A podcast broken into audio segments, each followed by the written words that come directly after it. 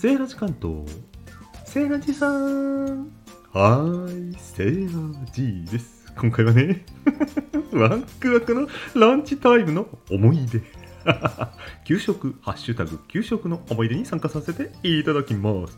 これやるとね、世代さん、わかるよ、何言うか。うるさいな。何言おうとしてるかわかるよ。あのね、そう、年がバレる。ねえ、先割れスプーンとか金属食器とかそういう話をするとね、まあ、年バレますけど、まあいいですよ、もうどうせバレてますからね。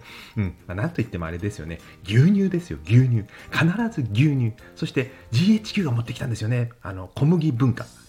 コッペパン。コッペパン、小麦のコッペパンと牛乳。それがもう給食ですよ。それでね、あの、コッペパン嫌いになっちゃったぐらいね。でもなぜかね、あの、安い油で揚げた揚げパンが美味しいんですよね。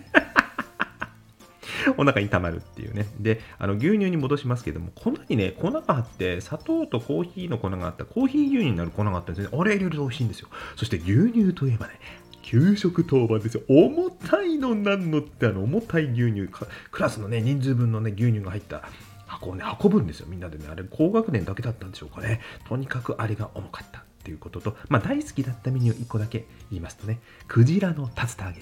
クジラ出たんですよ、給食でね。肉肉はほとんど出ないですよ。牛肉、豚肉、鶏肉、あんまり出なかったな。ククジラが安かったんでしょうね、当時はね。しょっちゅう定番で出ました、竜田揚げ。美味しかったなというのは、多分おそらく昭和世代の共通項なのではないでしょうか。そして最後、ちょっとだけね、あのそうは言っても昭和初期じゃないので、米飯給食はギリギリたどり着いたんですね。年に1回か2回あったかな。カレーライスでしたけどね、いつもね、米飯とか言ってただのカレーなんですけど、一番の大人気メニューでした。という感じで、皆さんの給食の話も聞きたいと思います。だいぶ忘れちゃってるんで、皆さんのを聞かせていただいてコメントしたいと思います。それではまた、良い給食日和を。